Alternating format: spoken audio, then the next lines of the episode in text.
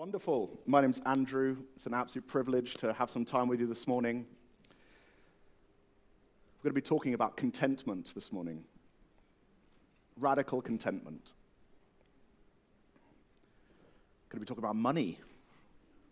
I don't know about you, but this is one of those things that sometimes in church we misstep and I pray this morning that as we open up God's word, that He speaks to every single one of us. I'm preaching to myself more than anyone else here. Every one of these scriptures we're going to be reading, I'm reading for myself more than for anyone else.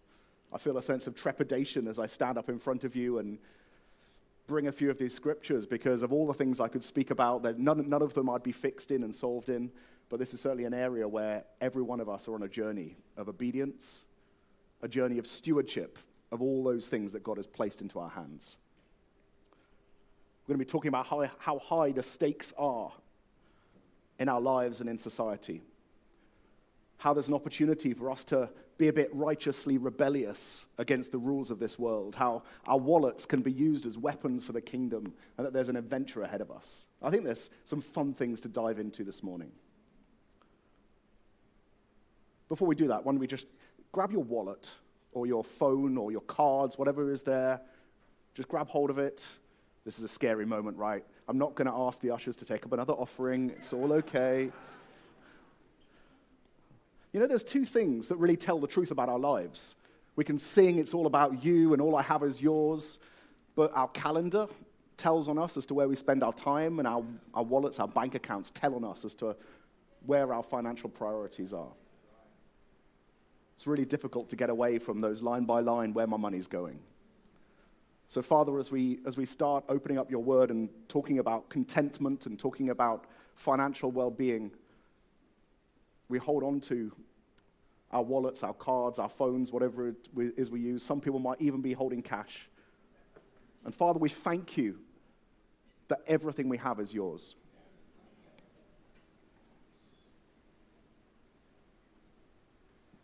We want to be good stewards of what you've placed into our lives. We want to be faithful with what you've given us. And we want to plant seeds for the future, not just the future on this earth, but our future in eternity. So, Father, as we, as we open up your word and we talk about these issues. Father, I pray that everything I say that isn't of you would just fall to the ground, and everything that you're speaking to us this morning about would be like clanging gongs in the ears of every single one of us that are listening, that we would walk away with your wisdom imparted in us in Jesus' mighty name. Amen. Amen. 15% of what Jesus said was about money. If we add up all the scriptures that talk about faith and prayer, combine them, there's still more that's talking about the work that we do with our hands, that's talking about finance, that's talking about money. 2,000 verses of scripture. You know, money is a fantastic servant, but it's an awful master. Francis Bacon, the great English statesman, said something like that, and he ended up in financial ruin. He knew this all too well. That our money can be a fantastic servant, but it's an awful master. The stakes are really high for this topic. They can be what, what we have as the resource in our lives, can be the capacity, can be the limiter, can be the prison we live in. It can be the empowerment for ourselves and our children and those around us. It's a primary cause for divorce and relational breakdown. It constrains opportunity. The stakes are also high for eternity. If we go to Matthew 6 19, do not lay up for yourselves treasures on earth where moth and rust destroy and thieves break in and steal but lay up for yourselves treasures in heaven. For where your treasure is, there your heart will be also. The message translation says, It's obvious, isn't it? For where your treasure is, the place where your treasure is, is the place you will most want to be and the place you will end up being. We know 1 Timothy 6, the scripture that's often used for the love of money is the root of all kinds of evil. Some people eager for money have wandered from the faith and pierced themselves with all kinds of griefs. The stakes are high. The stakes are high in the economic climate in which we are in the UK. The latest Inflation number is around 8%. It's come down a touch, but it's still more than we've experienced for many years. I know there are many people in this place that say, we've seen far, far worse. But inflation is gripping this country. There's wage, wage stagnation. And the poorest of the poor in our nation are facing real hardship. There are less safety nets. I think the Oxford English Dictionary, English Dictionary has now added permacrisis. That sense that we're just going through one crisis after another. This is hard. And it's also hard because in this room we have people in all different situations. There's some people here with jobs, some without jobs. Some with dependents, some with not dependents. Some with benefits, some without benefits. Some who are doing great, some who are facing challenges about their next meal. We're reading on the news migrant deaths as they cross the channel in the search of a better life. The stakes are high, and this is hard. God doesn't call us to be successful, He calls us to be faithful. And let's start off by just establishing that before we go any further. Our job is not to seek success, it's to seek faithfulness, to be trusting, to obey. Luke 16:10 says, "Whoever can be trusted with very little can also be trusted with much." Trusted with little, trusted with much. We sit here this morning with an attitude of stewardship, however little or much we have. I don't know why the master in that parable in Matthew 25 gives some one, some two, some five. But I do know that he asked all of them to be faithful with what he had given them the time, the talents, the treasure, the capacity that he'd given them. So there's no judgment in this room whether you're trusting God for your next meal or whether you're trusting God for a multi million pound business deal. That's not the point. That's not what we're dealing with today. We honor God in both of those situations by trusting and obeying, by focusing on Him, by putting Him as first in our lives. I felt that complete frustration and shame at my finances. How can't, why can't I get things under control? maybe it's just me in this place, but that, that Saturday morning sinking feeling as we've got to go and look at our budget and pull out an Excel spreadsheet and realize that we've spent more than we wanted to and we don't have enough for what we think we needed.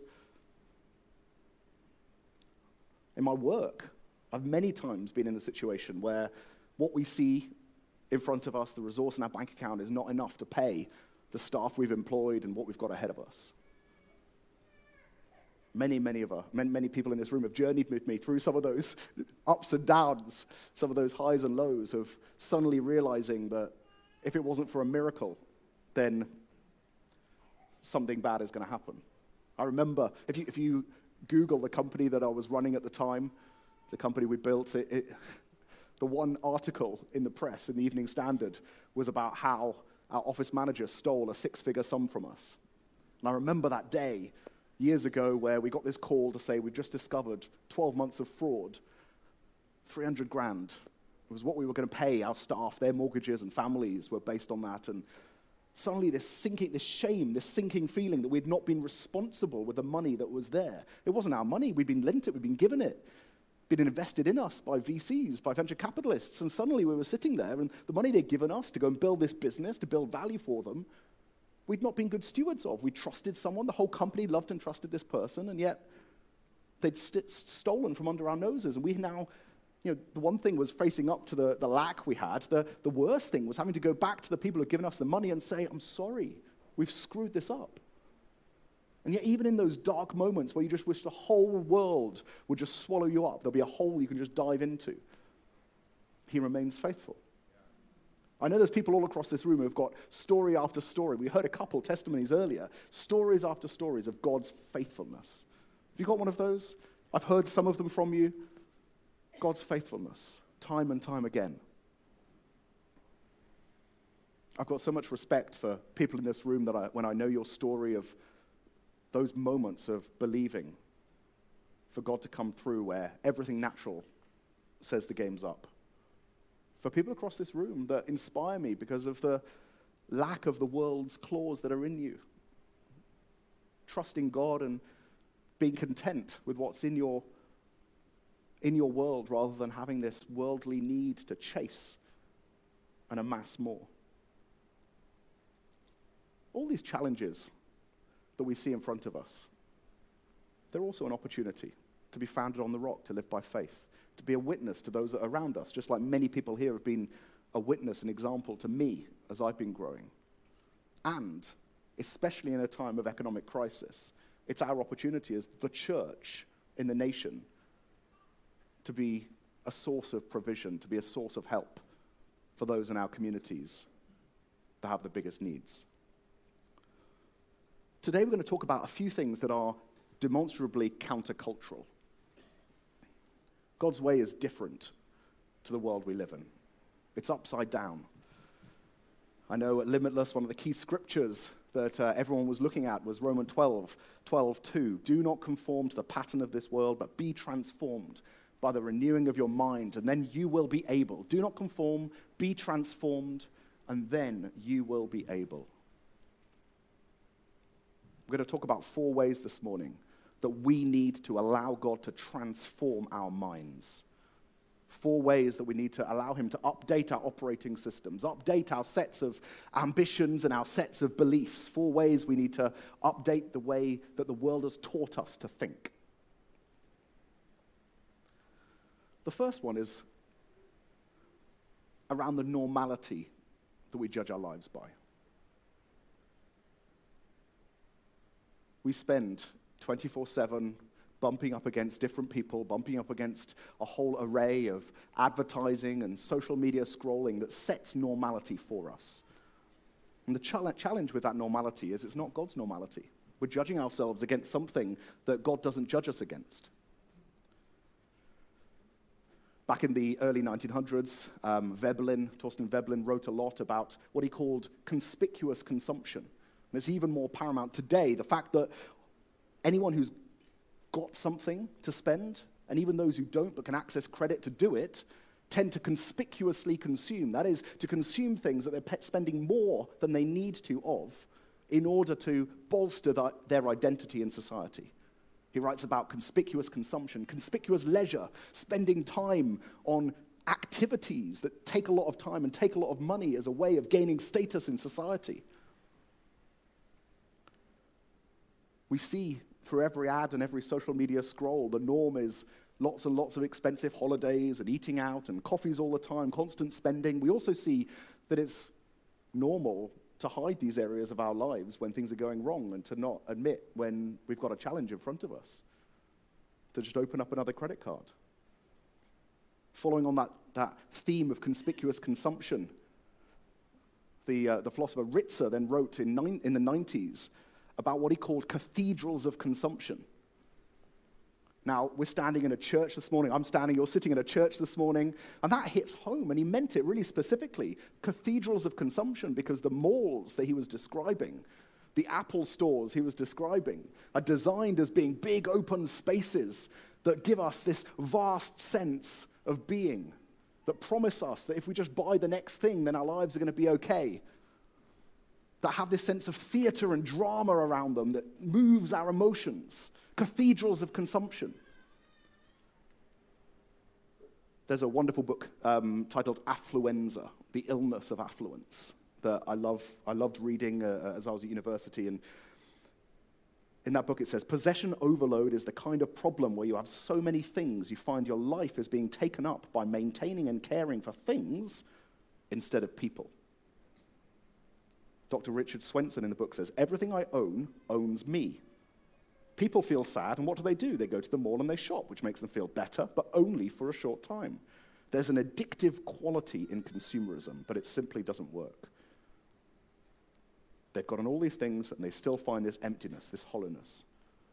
These are secular philosophers writing critiques of consumerism, of what's grabbed us. Normality isn't having nothing as the opposite of all of this, it's just being attached to nothing. Philippians 4:11 if we just pop it up. I'm not saying this because I'm in need, for I've learned to be content whatever the circumstances. I know what it's to be in need, and I know what it is to have plenty, and I have learned the secret of being content in and any every situation. That's a challenging verse. Normality the normality of our lives isn't about having nothing, It's about being attached to nothing. We also see in 1 Timothy 6 true godliness with contentment is itself great gain or is itself great wealth. So in our lives, there is a resentment that builds based on us comparing ourselves to a false normality, this reality that we are seeing in front of us on our TV screens, on our mobile phones. And our job is to replace that resentment with a true godly contentment, a sense that it doesn't matter whether I'm in need or whether I've got everything and I'm fully supplied, but I'm not attached to anything. And therefore, because I know He supplies, I can be content. We've got to oppose resentment with that sense of godly contentment.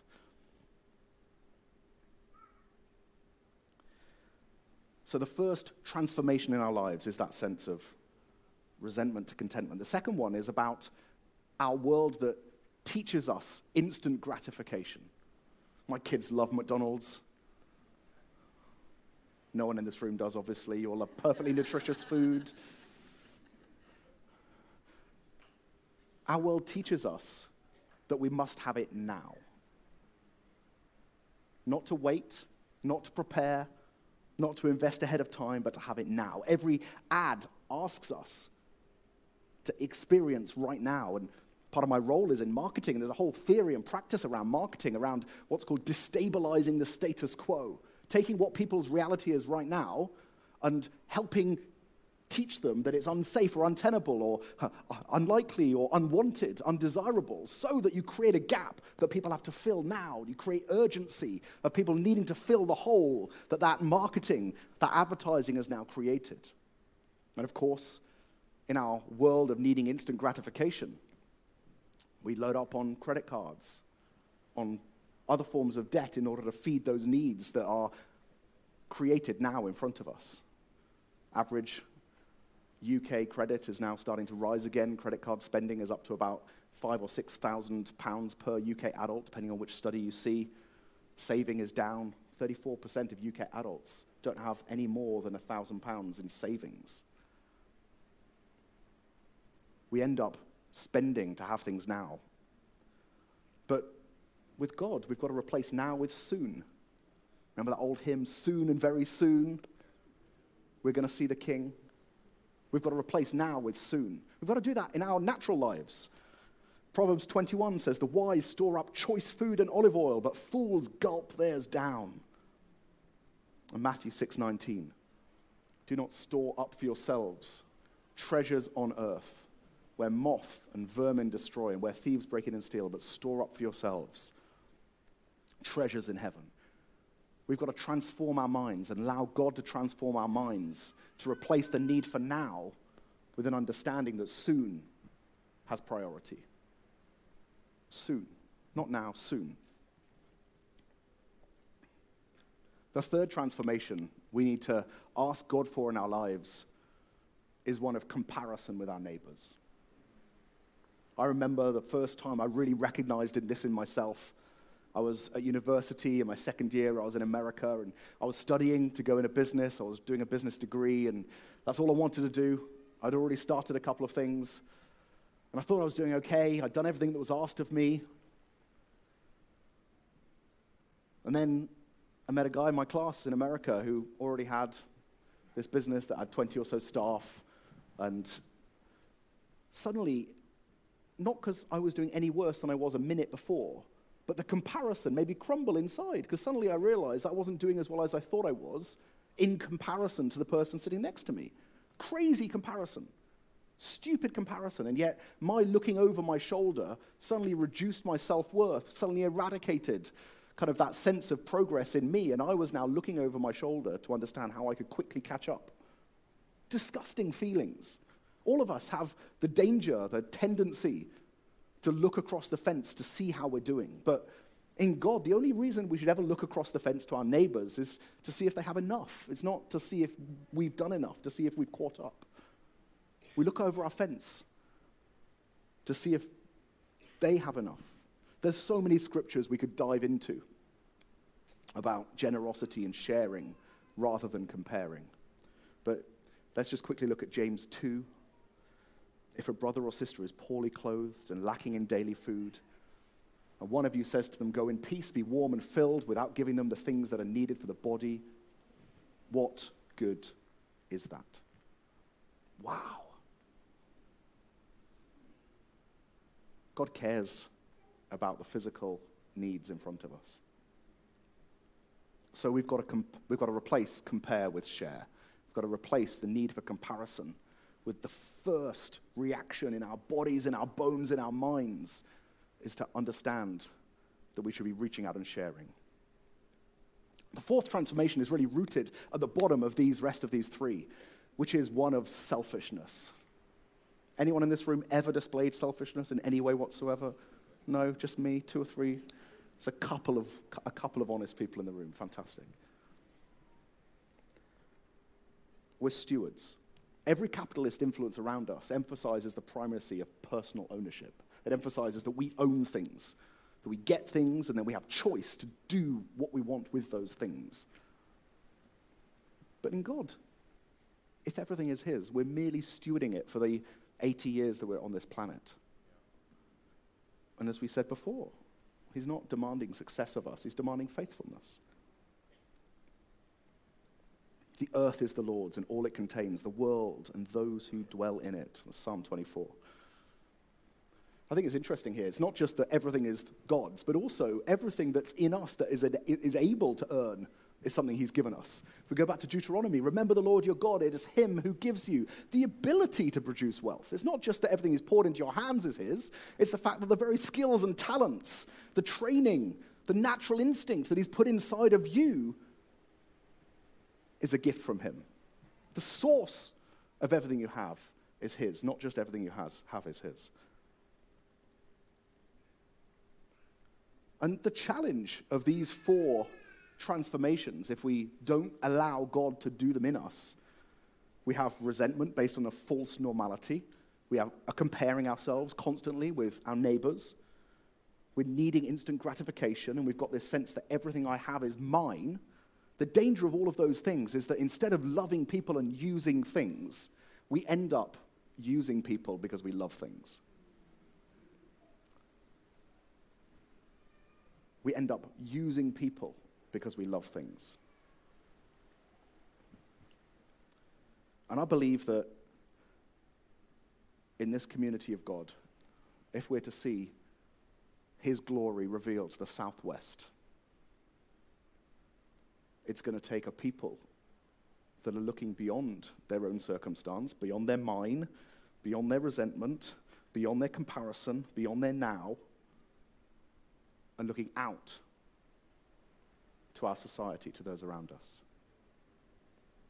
To be a people that hold firm the line that our job is to love people passionately and to use things wisely. To love people abundantly and to use things wisely in our pursuit of loving people. We're just going to talk about a few ways now before we close for maybe some prayer at the end. We're going to talk about some ways that we get to use our wallet as a weapon for the kingdom of God. And before that, can I just share with you a cheesy 15 year old American video? So we, we all want one of those on a Sunday morning, don't we? Cool. Sunny said yes. Is that right? Cool. Fantastic. Suze, if we could just cue this one up.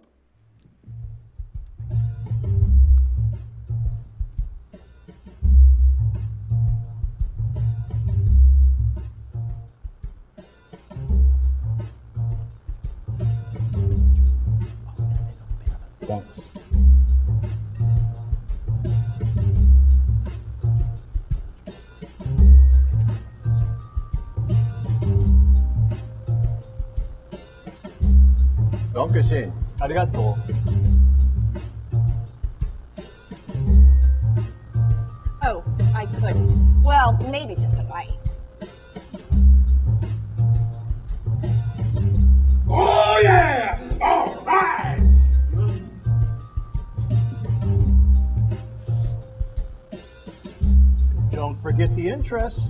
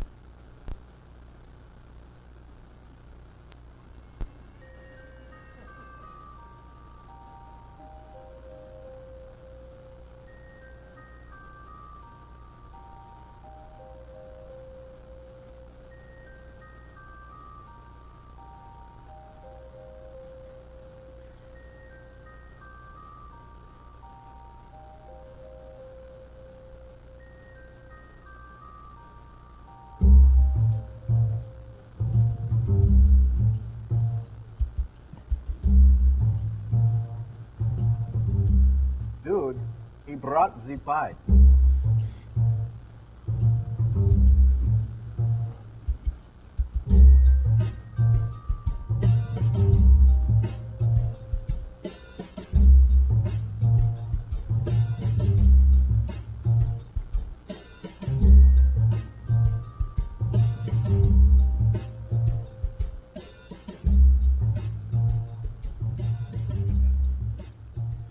My German accent isn't very good, but dude, he brought the pie.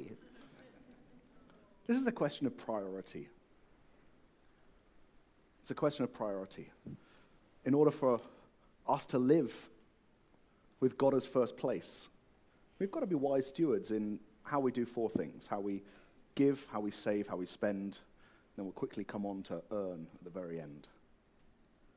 Firstly, let's talk about giving it's not about the church's need. This is about your personal responsibility, your priority, and your submission to God.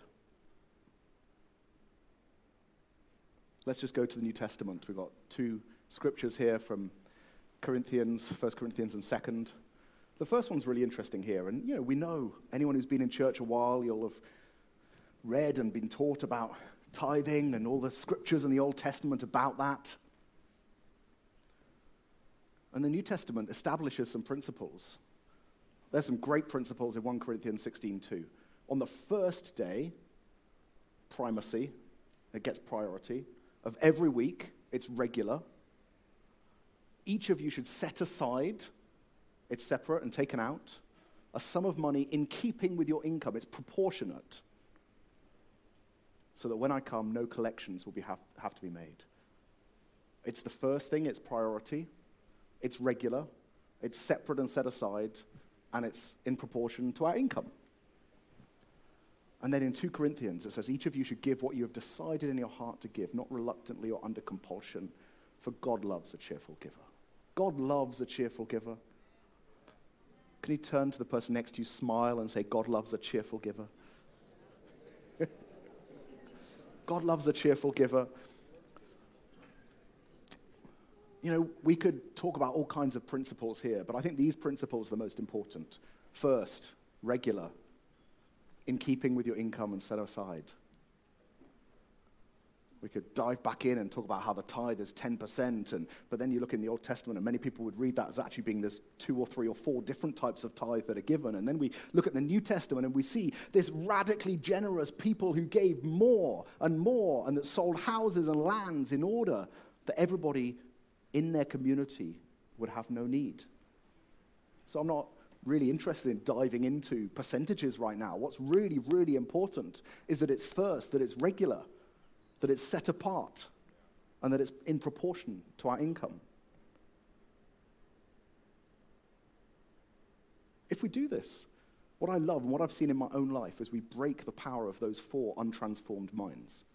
I believe that this is part of the action that God gives us in order to transform our mind. Because when we're doing this, when we're doing it first, and it's not like the pie guy where it's the very last thing that's left over, when it's the very first thing that's in our lives, then suddenly we start to establish a new normality in our life, and it's a normality of contentment. We start to not look at who's around us and think about sharing we start to realize that we're actually thinking about the future, not just on this earth, but in the future because of how our hearts are positioned towards God. And we start recognizing that every single thing He's given us, everything He's given us, even the gifts He's given us that we use out in the marketplace, out in the workplace, He's placed them within us. It's not a religious formula. You get to fill this act with faith. And there are, there are stories all across this room. Grab me afterwards if you want more from my life of testimonies of when we put God first. Seek first the kingdom, and all these things shall be added. So, giving. The wise steward gives, saves, and spends. So, giving. How about saving? As I said, the saving rate in the UK is dropping when I looked at the stats last week, I think at the COVID high, the saving rate in the UK was around 12% of pre tax income. It's now down at 8% already two years later and dropping further. there are lots of principles here. If you're earning, you're in the workplace, then some people talk about 10, 20, 70, about giving 10%, saving 20%, and then spending the 70%. It really depends on your context, right? That will work for some, that will be too little, and it will be way too much for others. One thing that I've learned from those around me, beyond me in years, is to think about this as standing orders that go out of the account at the very beginning, savings that go into different accounts that I can't see them, because if, if it's there, I'll spend it creating new pots of money that even a tiny bit of money is going into every single month so that something is building for the future. In a high interest environment like now, not having a current account but putting it in a savings account makes a big difference because otherwise that money just inflates away. And also thinking about saving with purpose, not just putting savings there for the sake of it, but think about the buffer, what you need if something goes wrong in the house, thinking about those things you would love to do or experience or have in the future. So we want to be wise givers, we want to be wise savers, and we want to be wise spenders. This is probably the most challenging one for me. I travel for work, I work long hours, and then I'm tired. And when I'm tired, it comes back to I want something quickly, I want food quickly, I want to solve that challenge quickly.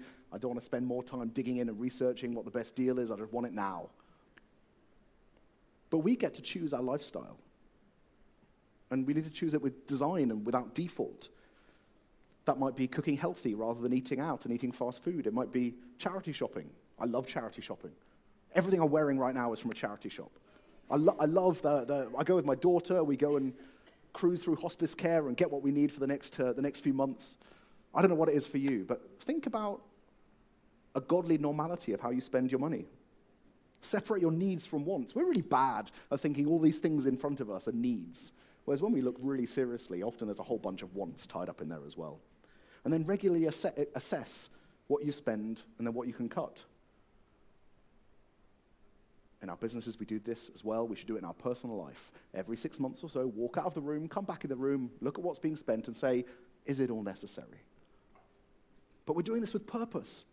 It's not thriftiness for the sake of it or asceticism. This is a case of wanting to use our finance for God's glory. And so looking at everything that's on our plate of spend and saying, do we really need that?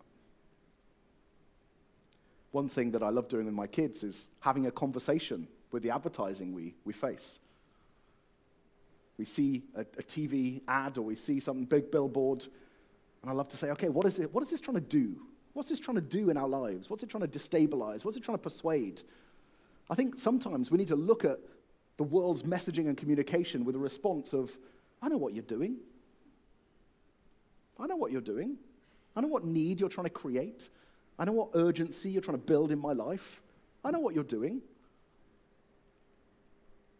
I think it's fascinating when you dive into the psychology of all of this.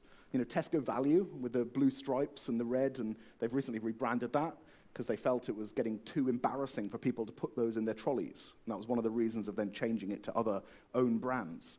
But there was a whole psychology behind making it look like that. Because if you're trying to profit maximize in a grocery store, you want everyone to spend the maximum on every category of good. And if someone can't afford the whatever the premium version of Tesco's is, then they'd have to get over the embarrassment, as the designers saw it, of putting this thing that looked like it was really cheap in their trolley. It was designed to look ugly so that only the people who had to buy it would buy it, and everyone else would spend an extra 20, 30, 50p on buying the thing that didn't look so ugly. I know what you're doing. We've got to have that conversation with the visuals that are around us, the messages that are around us, what the world is trying to tell us. I know what you're doing. And then as we just come in and conclude here, I want to remind myself, remind everyone here, that this should be an adventure.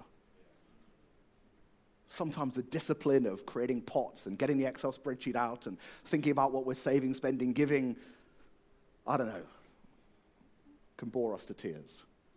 This should be an adventure. We've often been shocked when we've redone our budget. I know that fear, not wanting to look at the account, not wanting to sit and discuss it. But this should be an adventure. Our giving should be an adventure. Honestly, it's been one of the most exciting bits of my life is saying, okay, God, what are you going to do? Maybe there's people here today who are going to look at the economic challenge in front of us and put a little bit more in a savings fund, not for themselves, but to say, hmm, he can do it. That's what I'm going to store up to easily overflow into situations around me. Think about your postcode and what you're going to do to bless it as a result of what you've been able to save. And this isn't just a case of settling. Contentment does not mean settling.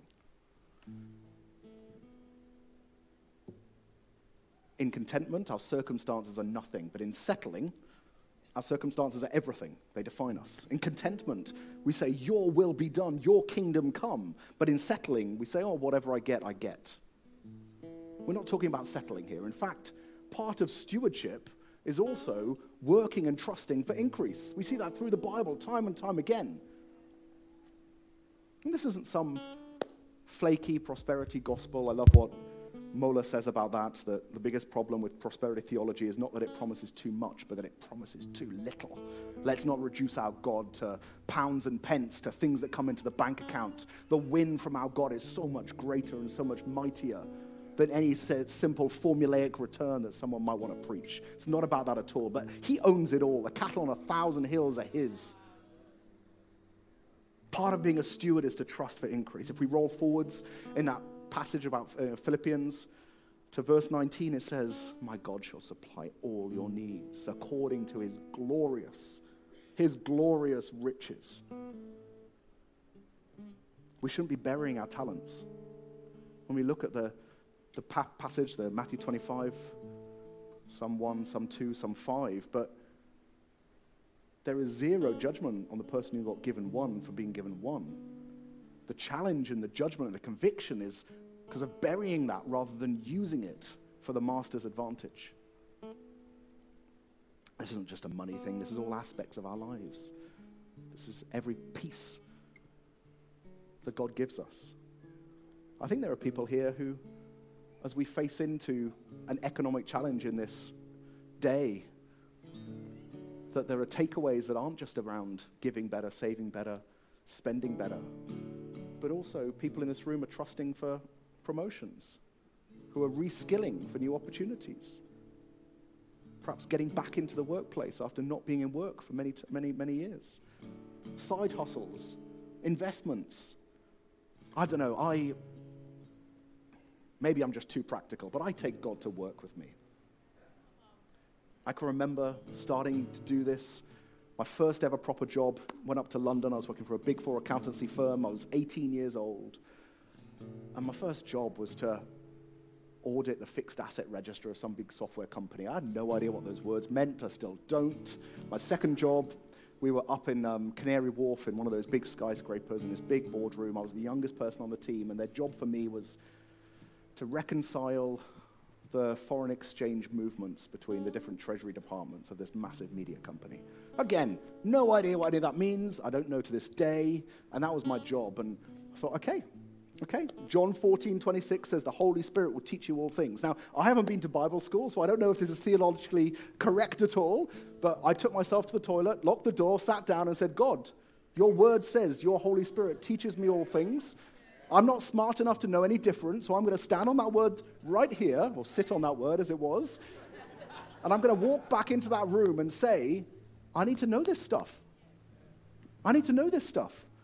I can remember just walking back out, feeling no different whatsoever, sitting down, and then just things starting to click. Some of us need to take God to work in a new way tomorrow morning. Some of us need to take God to work in a new Some of you are believing for promotions, and yet that promotion isn't going to come by any sense of entitlement or any sense of you deserving it. Deserving it. It's going to t- come by hard work, and it's going to come by you starting to do your boss's job and make it easier for them that Joseph anointing of being given the entire household to steward because of you stepping into it.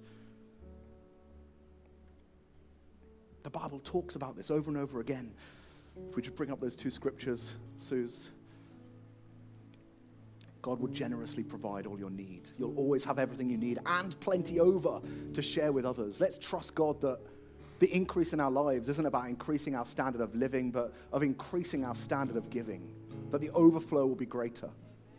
Psalm 1 Blessed is the man that does not walk in the counsel of the wicked, or stand in the way of sinners, or sit in the seat of mockers. But his delight is in the law of the Lord, and on that law he meditates day and night. He is like a tree planted by streams of water, which yield its fruit in season, and whose leaf does not wither. Whatever they do prospers. Some people have got to take God to work tomorrow morning. This echoes Deuteronomy, which talks about how all the work of our hands can be blessed.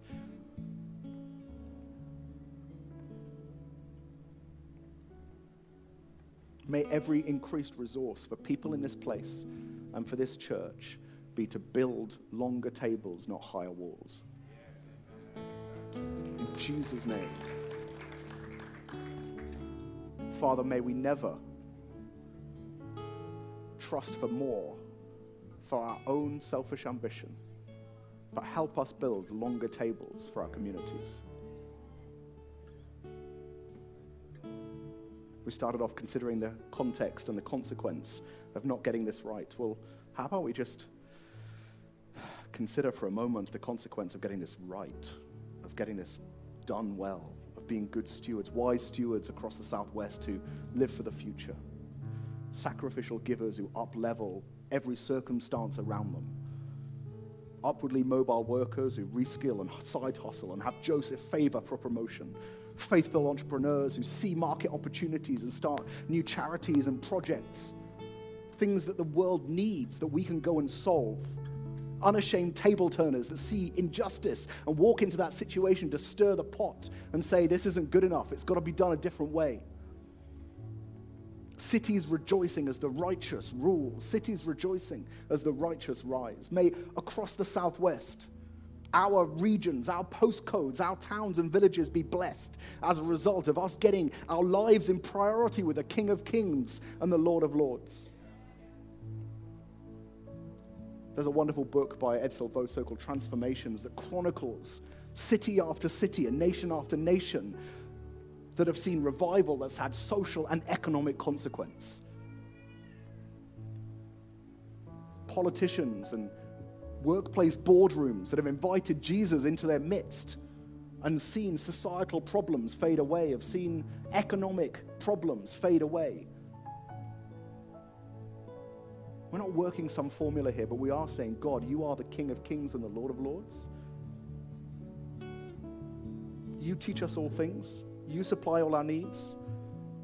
You've said that if we walk in your counsel, that whatever we do prospers.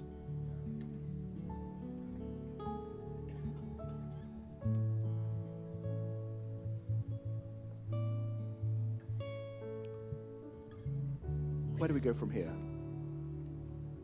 There are loads of great resources to dive into any of this more, whether it's thinking more about your giving, your saving, your spending, your earning. I've mentioned transformations, that's great if you're in the marketplace. Money, Possessions, and Eternity, a book by Randy Alcorn, is a fantastic book about the primacy of God in our finances. At church here, over the next few weeks, we're going to be inviting interest for those who want to meet weekly and do a course around some of this. We've got people in this room who are CAP advisors, CAP counselors, Christians Against Poverty advisors, helping people come out of debt. We've got people in this room who run courses on financial peace and well being. And there's going to be some options, some opportunity over the next few weeks of if you want to step forward and say, Look, I want to get this sorted. There's going to be some ways we're going to put on for you to do that. We've got Al Whitmore Pryor, who runs his Kingdom Business course every Monday night. It's not really a course, it's a, it's a meeting of people in the, in, the, in the workplace who just want to pray and share testimonies every single Monday night on Zoom. You'd be welcome to join that. It's on our website. But as we see this economic challenge around us in this nation, as we see some exciting projects coming to us, like Mark has just been talking about, about the bigger boat. I believe it will also come with God asking us to get our hearts right in this way.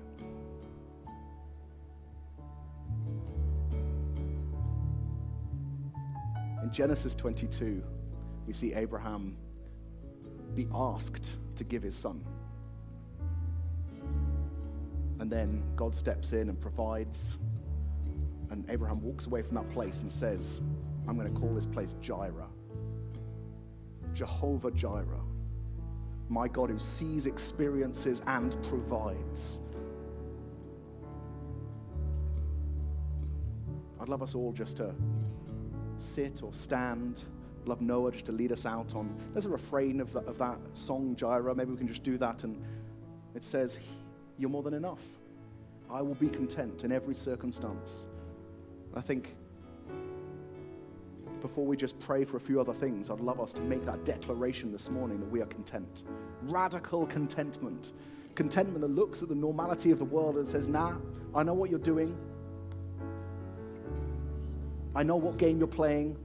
I'm going to be content no matter the circumstance. Radical contentment that isn't settling, that doesn't sit down and say, whatever I get, I get, but reaches.